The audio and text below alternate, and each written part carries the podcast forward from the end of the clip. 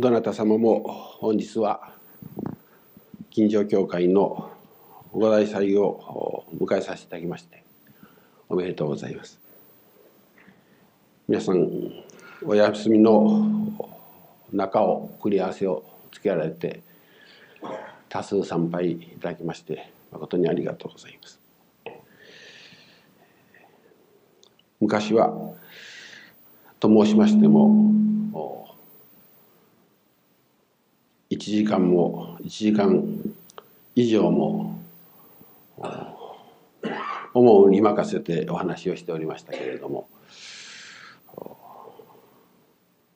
何時間もかけて話をしてようやく表現ができるような話ではいかん。本当の話は短くてもちゃんと急所を捉えておるようなそういう話でなければいかん。反省をしまして最近は30分ぐらいに一挙に縮めておりまして後のテープのコピーを皆さんがお聞きになって車中や通勤の途中に自動車で聞いたり留守をしながら今日はを聞いてくださっておるそうであります。約毎回150ほどのテープがダビングされてお手元に行くわけでありますがさすが先生30分では物足りんせっかく出てきてるんだからもうちょっと話をせいうので45分ぐらいに中を取って最近はしておりますが今日もその辺りをめどにお話をさせていただこうと思っております。私先年巨大教会長の奥林英子親先生を亡くして、えー、もう早1年祭も終わり2年目の半ばになりかけております。来年は金城教会が110年の布教の年でありますので親先生が亡くなられたということもありますので私金城教会に来させていただいてから大体30年が経ちます。本当に早いものでした、えー、私は18高校までは大阪でおりました。大学の4年間は東京でございました。卒業してその次の5年間はご本部でございました。ご本部の研究所で足掛け5年おりました。その時に白上先生からこの金城教会の後継のお話がありましてそれから30年が過ぎたわけですから名古屋が一番私生活が長くなりました。その30年をざっとこういう機会でありますので振り返ってみました。ちょっと数字ばかりが並んで息苦しいところがあるかと思いますが記憶をたどりたどりお聞きいただいたらと思います。私29の少し前に名古屋に来まして30歳の時が金城教会の布教80年祭でございました。来て1年ちょっとでありましたがその80年を迎える本当前際に亡くなった与大先生が子宮がんで入院するというハプニングがありました。私は私の大阪の父が晩年まあこれは60で早く亡くなったんでありますけれども晩年12年ほど教会から離れて大阪の北の方にさつき山という風光明媚な場所がありまして、えー、箕面と池田のちょうど中間あたりでございますがそこで、えー、12年間ほど別荘暮らしをしておりました私はまあ親先生がそういうことで医者がもうこれはあ3年持たないということで、えー、手術が終わってもうそのコバルトの療法もお断りをしましてそして、えー、入院中になんとかまあ一人女手一つで今日まで頑張ってこられたその先生のことを思いまして、えーまあ、その当時金城教会の事情からすれば少し大変でございましたけれども長野県の南のジブサカ高原というところに、山荘を建築させていただきましたそして晩年を、まあ、3年持たないということでありますのでそこでまあ手術後は暮らしていただこうとこういうふうに思って建築に取り掛かりました。それを80年の記念の記念事業にもいたしました。現在もまだ酸素が立っておりますけれど先生は手術後この山荘に行くのを非常に待ち遠しく夏を迎えられまして、えー、もう2ヶ月も3ヶ月もそこで過ごすというようなことを本当に晩年まで続けてくださいました。思い切り立ててよかったなと私はまあ思っております。それが30歳の私頃でございました、えー、35歳これから5年刻みでまああったことを実績を振り返ってみますと35歳この前後に私はまあ親先生がまたその非常に少年少女会とか青年会とか婦人会そういう介護会活動の非常にまあ好きな先生でございました。私もまあ30になったまあ元気のいい時期でありましたので、同じそういう組織活動布教体制を教会に整備するなら思い切って本当にその教会が活性化できるようなそういう会活動をしよう青年会も少年少女会ももしできればそれこそまあ名古屋一の東海教区一の活動ができるようなことを目指して頑張っていこうと。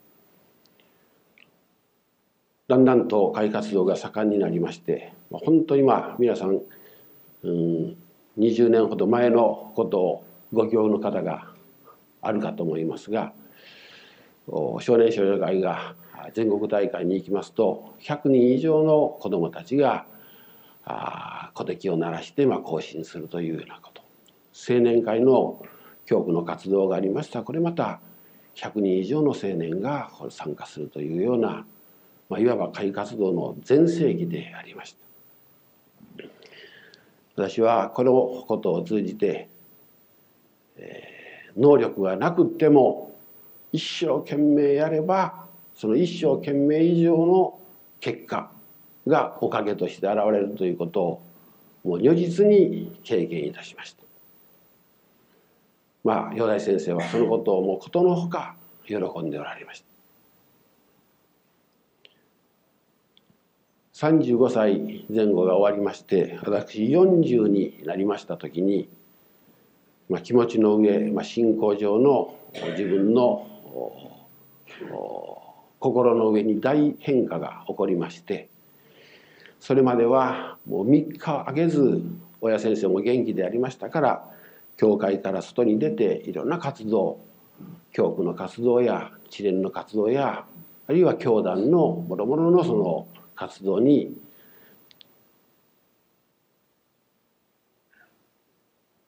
東本清掃といいますかいたしておりましたまた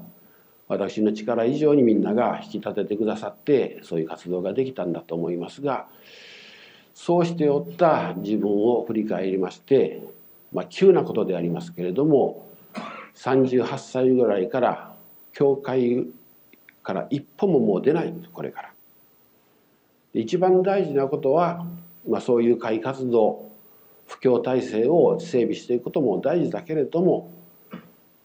一番やっぱり大事なことはこのお披露前でこのお結界でお取り次ぎでたくさんの人が助かることが一番大切だというので私はまあもう門外不出を自分自身に言い聞かせまして、まあ、皆さんの周りではそんなことを宣言したことではないんですけれども親先生この頃若先生一つも外に出さ出なさらんなとこう思っておられたかと思いますがそして、まあ、開けてもくれても教会の中でお結界に座ってそしてご信者さんの相手をしておりました。そうすると不思議なことにご信者さんが次々次々と参拝者が増えましてそしてそのわずか私年が40歳ぐらいであります。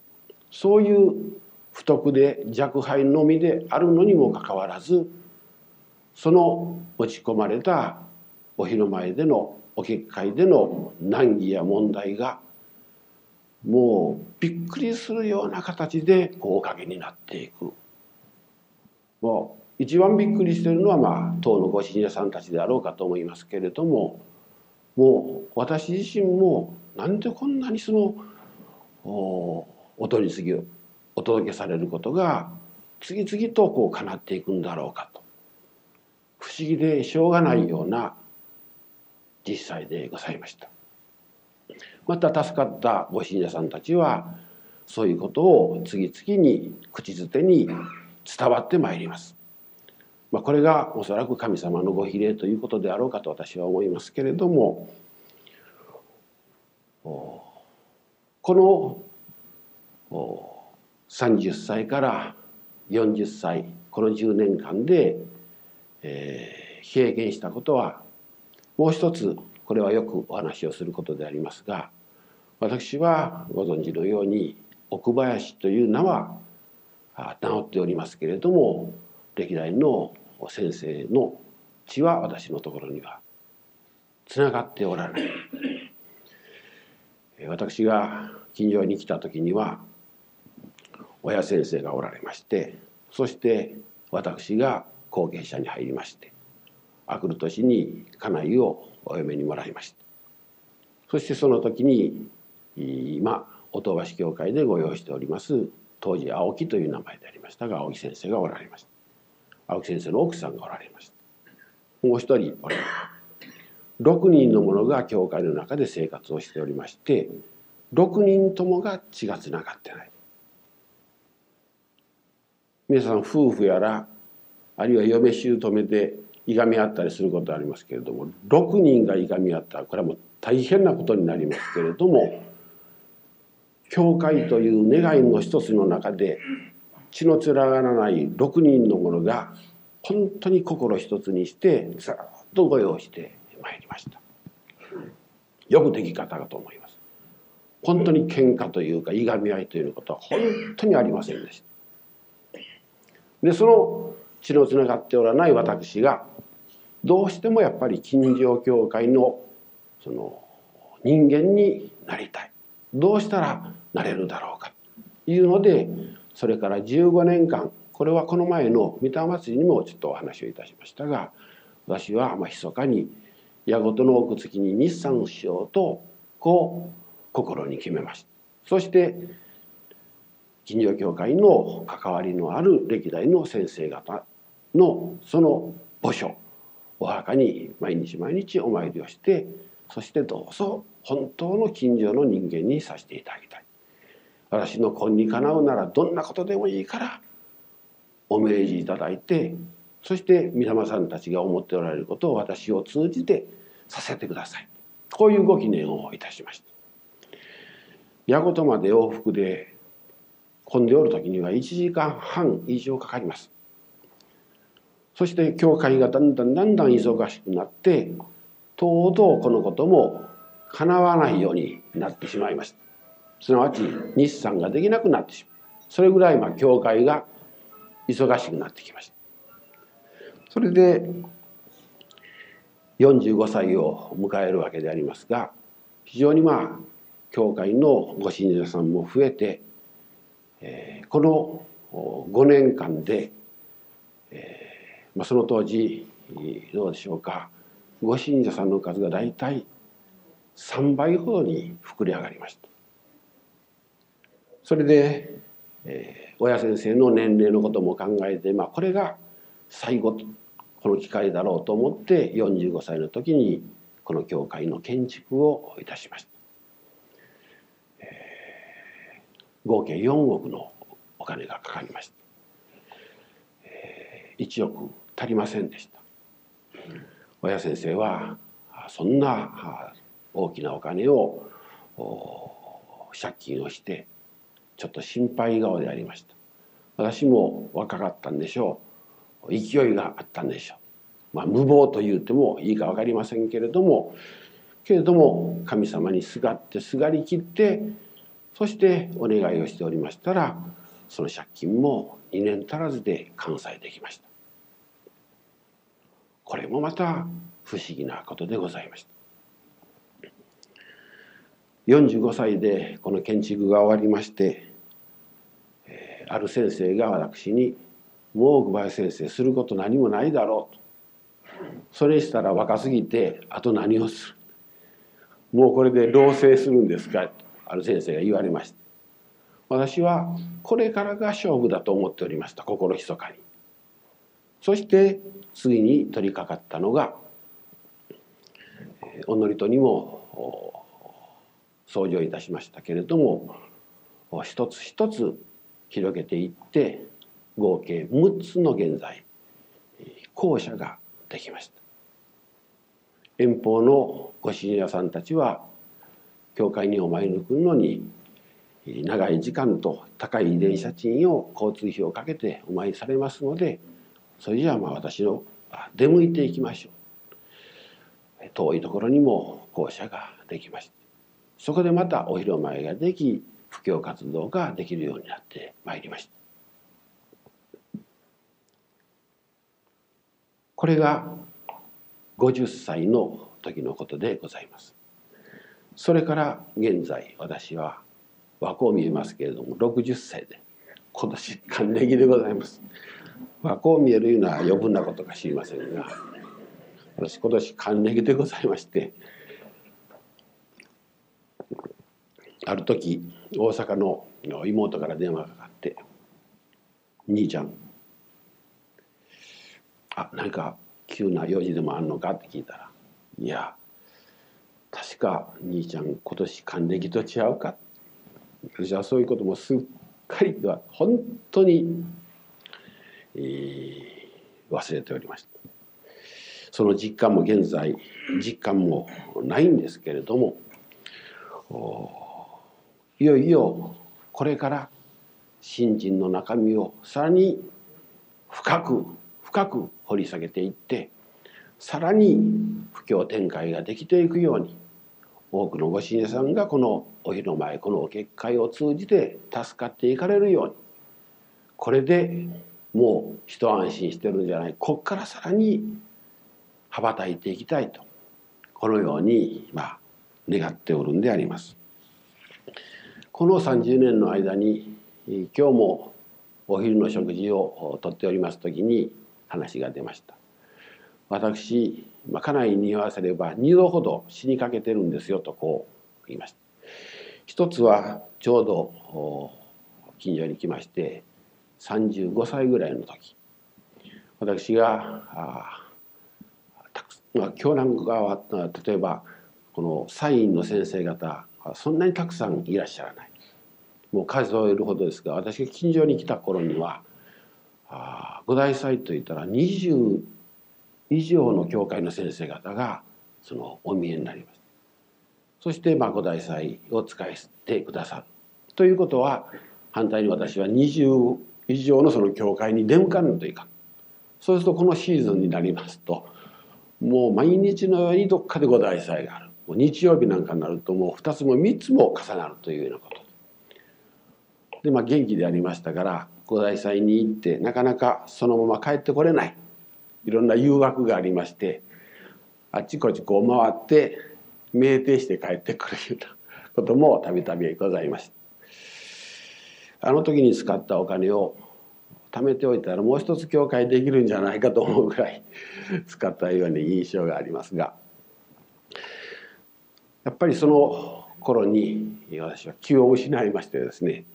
そして家内に助けられて目が覚めたことが一回ありました。それから40歳ぐらいの時にですね、えー、お月会の裏に教務室っていうところがありましてそこで私まああ書き物をしたりいろいろするんですけれどもそうして、えーまあ、まあ夢中でこう本を読んだり書き物をしておりますと後頭部がもうその鐘で叩くようなあるいはもう弾けてしまうようなもう大変なその後頭部に頭痛を感じました。けれどもまあ今後様今後様今後様言いながらですねそれがあ過ぎるまでずっとこうご記入してああ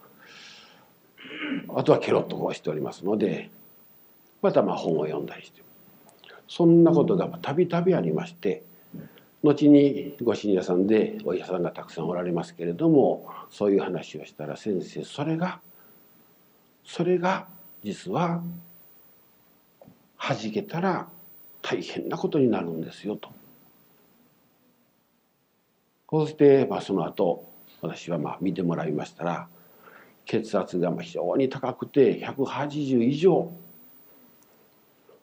もう信者さんがもう先生はほっといたらこれはいかんからって言って強制的にも病院に、まあ、拉致監禁されましてですね、まあ、それでもう喧嘩をするように、まあ、診察をして薬をくださって、えーまあ、その山は越えまして、まあ、現在は薬を飲んでおりますと12030で上が止まっております。ちょっと飲むのを控えますとスーッとこう上がってまいります。あの時ああいうのがもし神様の方で「お前はもう用がない」と「早こっちおいで」とこう言われてあのままうとこ行ってまあこうなるんかなという経験がまあありましてですねまだまだまあ神様からするとさせることがあると言うて今この世に置いてもらっておるんだと思いますがこの30年間の間に私3つほど、ま、振り返って自覚的にその時その時にしたということではありません今振り返ってみると3つぐらい大切なことをずっと胸に秘めておりました。えー、私は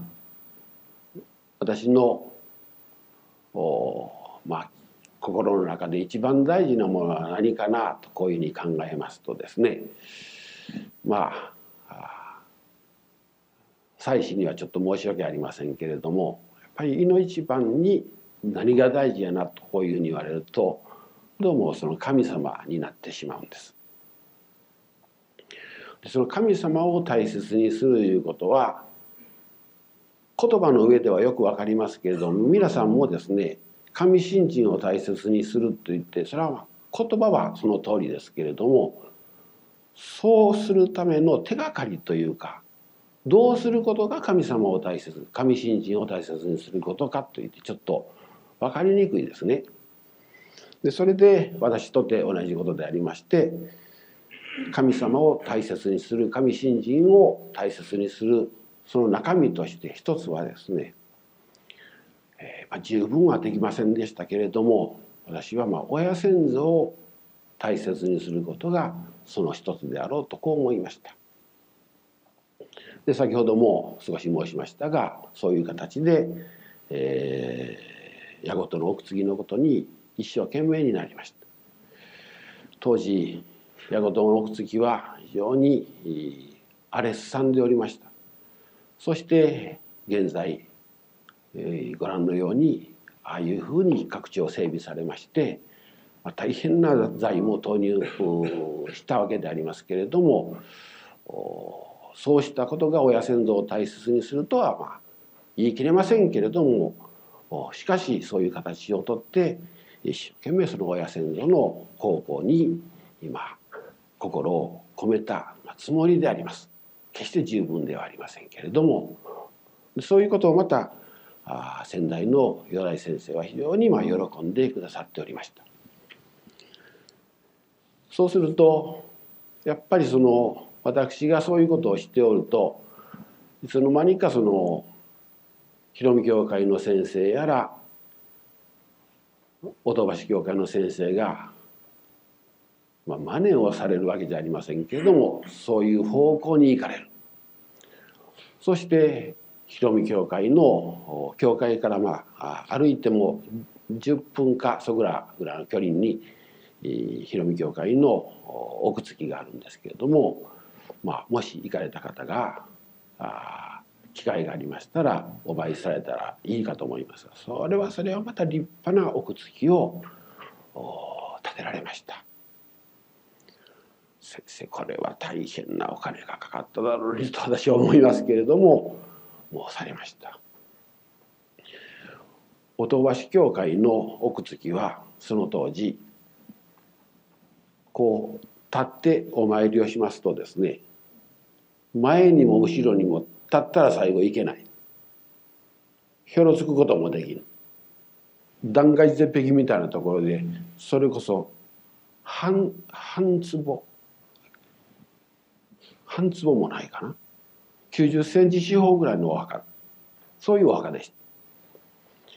それが児玉先生にとってはもう何とももう残念な思いであられたと思います。けれどもお墓というのはですね思いがあってもあるいはお金があってもそう簡単に広がるというものではないんですね。ましてあの矢事の墓地はもう立水の余地もなくずっとこう立っておりますからね。ところがその願いというのは私はまあようも立てられたと思うある時に教会に「先生先生大変なことが起こりましたどうしたの?」私がその動きにしておりましたら何となく後ろで「なんか人がおるな気配があるな」と思うと大体児玉先生が後ろで動きにしておられる。やることですよ。おそらくお参りされた時に金城教会の奥付きにも来られてお参りしそうすると私がたまたまお参りをしておって一緒にご記念をする。ようお参りされるなと私も思いました。あれよあれよという間にその墓地の敷地がダーッと広がっていきましてね。そして真ん中のその奥付きの石もみるみるうちに立派に変わっていきました。そしてお堂橋の教会の実情から言えばですね私はそんな奥継のことよりもお昼前のことの方がまあこれもこの夏に終わってしまいますから潰してしまいますから今のうちにあの無残な教会を見るなんて今のうちです。まあ、申し訳ありませんけれどもね、教会と言っても本当に名ばかりですね。これもまた児玉先生にしたらもうその願うて願うて願い切ってこうやっていかれる。そして時を経てこの秋にはおかげをいただいてくださるということになりました。親先祖を大切にしていくというたったこの一つのことでその修行というか励みのことでこれだけずっとこうその根が張っていくというかね草木で根が張っていけば当然枝葉が茂っていきます。枝葉が茂るいうことは見えないその根がちゃんと張っておるいうことこれが親先祖を大切にすることだと私が言うてるんじゃなしに教祖様がおっしゃってる。親先祖を大切にせよ。枝葉が茂るぞと。子孫繁盛家繁栄になっていくぞとこうおっしゃってます。二つ目はね神信心を大切にすることの手がけた二つ目は何かと言いますとねもうそろそろじゃあ奥さんやら出てくるのかといやまだ出てこないですねその前に誰が大切誰何を大切にするかというとですねご信者さんなんですね。え先生奥さんやら子供さんよりご信者さんの方が大切なんですかって言われるとねまあそれは妻子も含めてみんなこれ神様の恩氏子ですね。近所教会の信者さんとこう言うからなんとなくその何か古文かけらいのようなその上下関係になってきますけど実は皆さんはその親神様の大切な恩氏子だということこれが先なんです。それがたまたまご縁をいただいてこの近所の日の前にお参りしておられるということなんですね。そして神様はその大事しかもいろいろ問題を抱えておる難儀な氏子を助けてやってくれこれがご神願神様の願いでありますね。これを叶えなければ私のその信心というものは成就しないわけです。だから2番目に大事なのはそのご信者さんということになります。まあ皆さんあの教会がこうしてだんだんおかげをいただいておるから皆さんの中でもしリストラにあって4050で職がなくなったら教会やったら儲かりそうやからこれから教会したら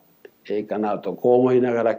近所業界見ておられましたら、まあ、そうそうなりますけれども、まあ、儲かるというか儲かりますけれどもあのその代わりですねまあ昼夜なしに、まあ、例えば電話がかかってまいります。ある時電話がかかってきましてね「先生私私です。わかるでしょ私」なんかちょっと色っぽい話の方だったらええんだけれどもね「私です私です」わかります」まあわかります。ああのああなたですねどうしたの？先生足が痛い。先生足が痛い。お願いします。はいわかりました。ご記念させてもらいますから。ちゃんとしといてくださいよ。でガランと切れます。また23日。先生私です。腰が痛い。だこの間の足はああれはすぐ治りました。腰が痛い。また電話先生頭が痛い。胃が痛い。腕が痛い。こっち頭痛いよ。もうお構いなしですから。で私がいな時には金が出ますね「あ奥さん先生いたはりませんの? 」えまあ、ちょっと先生おられます奥さんでもええわ。これをね優しく聞くいうのはなかなか信用ですね、うん、先生昨日頼んだけれどもあれから一つも腕が治らんどうなってるの？この間先生うちに来てくださった時という申しますのはこの方北の方の方でね。向こうの方に校舎がありましたそれで校舎が終わってどうしても来てくれとおっしゃるんです。そして行って玄関でお参りをしてあげて、ま、10分ぐらいのことですからお参りをしてあげてそして私帰ってくる。先生この間来てくれました。え行きました。あの時先生ちゃんと私のことをお願いしてくれましたか?」って言うから「いやそらそらそのために行ったんです」先生優しいから私あの時にね「お供えも弾みましたでしょ」うんまあ弾んだのか弾んでないのかそれはまあよう分からんけど。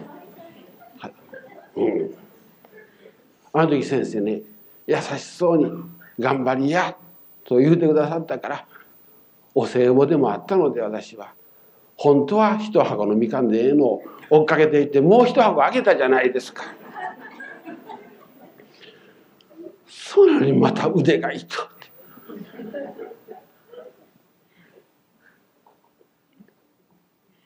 長男は嫁さんほっといて出て行ってしもたしお父ちゃんは歩けんようになってるし先生どうしてくれるんですか？なんか私が悪いようなうんそうやね。まあ頑張ろうな。ってまあようやく解放されましてね。まあ頑張りや。り23日経ったらまた電話かかって先生店の売り上げこの頃掛け売りばっかりでなかなか現金が入って回っていきません。先生お願いしてくれてますの？って私してるつもりやけど。もうちょっとお供えあげんとあきませんか？って言ういやそれはない。そんなことはない。したけど聞きませんもの先生。お客さんは金払うてくれへんし在庫は多なっていくし掛け売りが多いし。こう言われるこう言われるとどう慰めてその場どうやってあの私商売人に一回聞いてみんといかなああいう時にはどうしてそこの場を収めるかという方法をねこっちは真面目ですからじーっと聞いてるんですよ。この偉そうな格好してますけど私はものすごい優しいですからね。じーっとそうやね。はい。そうやね。なおご記念させていただきます。はい。もう私60ですよ。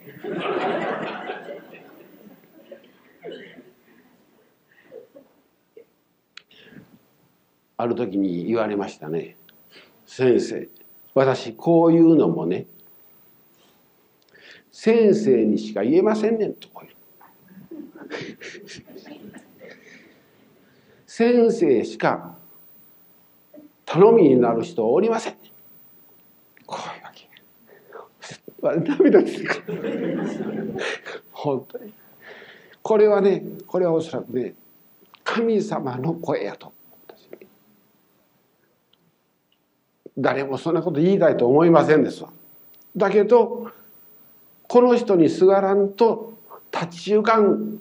そういう信者さんを難儀な氏子を助けてやってくれという神様の願い。先生しか頼む人ありません。だから見放さんといてくれ。私がちょっと一時ですね事情があって忙しい時があって2か月ぐらいその行か行けなかった。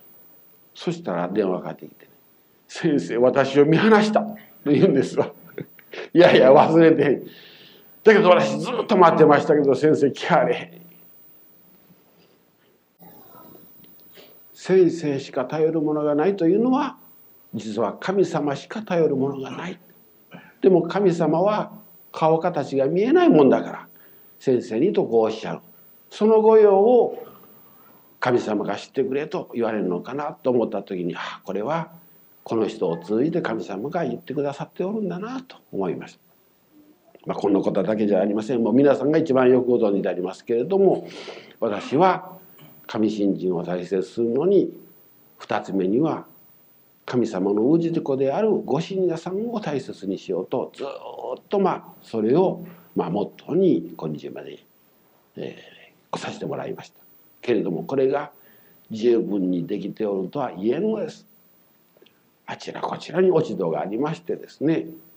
皆さんにも感情があられるからその感情の居所が悪い時には私は不都合なことを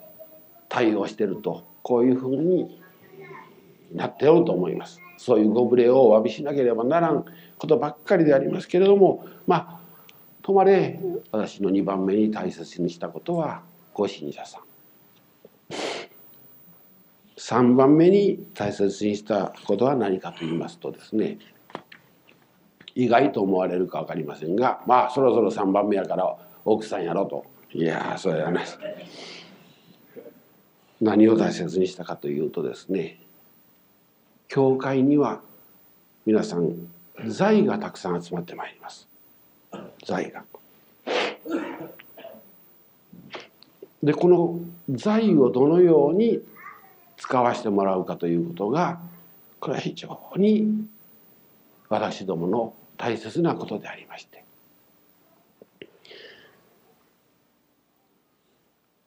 この神様のお下がりすなわち皆さんのお供えこの財をどういうふうに使ったかと言いますと神様のことと先ほど申しました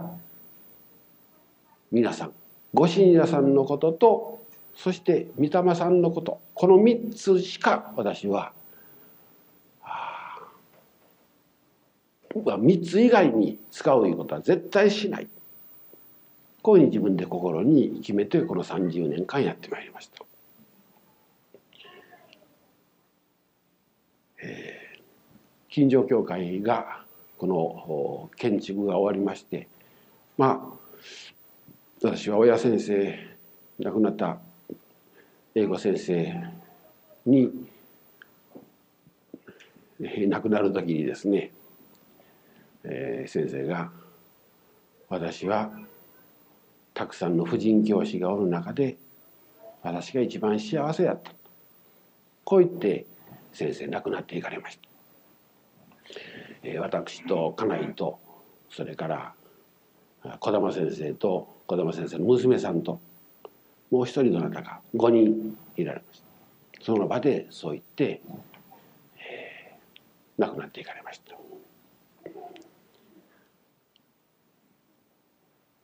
この財の使い方を過ちますと信者さんの信頼がいっぺんになくなってしまうんです。そして建築の後も当然のこと建築の時と同じような勢いで財が集まってまいります。先生その後あのすごいお金どういうふうにしはったやろ？これも私はご本部で誓ったことがありましてどうぞ金光様この大切な財を神様の御用に使わせてください。こういうふうに私はずっとこの建築の後借財も終わりました後そういうふうにご本部でお願いをしてまいりました。そしてその後、まあこの今回のことも含めて合計3回ほど大きな御用を機会いただきましてそれをさせてもらいました。それは100万200万1,000万2,000万の話じゃございませんです。もっとすごい額のことでございます。そういうものをまあ私は今日おそらく皆さん初めてお聞きになるかと思います。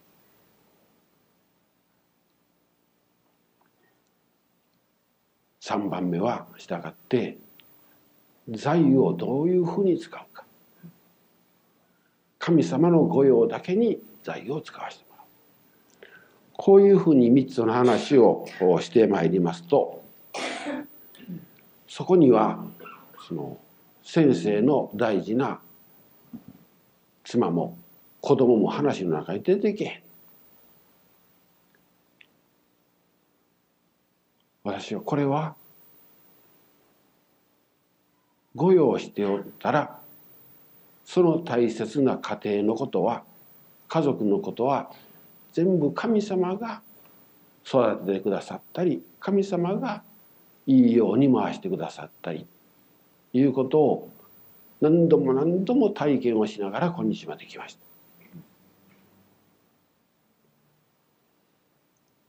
いやむしろ私が育てるよりも私が頑張ってあれこれ手配をするよりももっと神様の方が段取りよくちゃんと育ててくださるしかも欠点の多い心のひん曲がっておるこの私。しかも私のその血を得て生まれていたその子供が何か自慢するようで本意ではないんですけれどももうずっとその心が私よりもきれい純粋です。あれ私がもし育ててたら根性のひん曲がった子供ができるんじゃないかと思う。それと同時に、まあ、最後に申しますけれども家内の信心が非常に問われるんです。教会というところはですね。先生が一生懸命御用しましても奥さんの出来が悪かったら百人の子を一気に書く。そうして失敗する教会お広間はたくさんあります。私もよく知っております。あります。すなわち家内の信心が非常に問われるそれじゃあ朝から晩まで家内の信心を私が管理して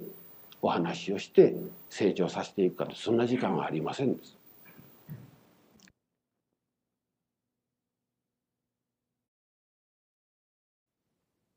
むしろ一番のその理解者というかむしろむしろその推進役になってくれる。何の憂いもなし。頑張れ頑張れと言うて押してくださる。理解してくれる。納得してくれるのは実は30年振り返ってみたら彼でした。そうすると3つ。神様神信心を大切にするのに3つ。親先祖とご信者さんと。そして集まってくる財を大切に扱ういうことをこれが神信心を大切にすることの3つの要素だとこう申しました。その中に祭祀のことは全部神様がまとめて面倒を見てくださる。私が測るよりもはるかにちゃんと道をつけてくださったそういう30年であるなとこう思います。だからここに来てもまだこの次の何年になるか分かりません10年になるのか20年になるのかもう先生20年もいたら80歳からもうそろそろ行きなさいと言われるならまあどのぐらいの年数になるか分かりませんけれどもこういう、まあ、基盤を一つ基礎にして次の展開を神様にお願いをしてどういうようなお広間になっていくか分かりませんけれどもさらなる、まあ、精進に努めさせてもらいたいとこのように今考えております。今日のお話は私事のようなことで誠に申し訳ありますありませんでしたが何かその中の一つ一つの話の中でヒントになるようなことがありましたらどうぞそれを栄養にして皆さんのところで十分に育てていただきたいかように思います。本日はありがとうございました。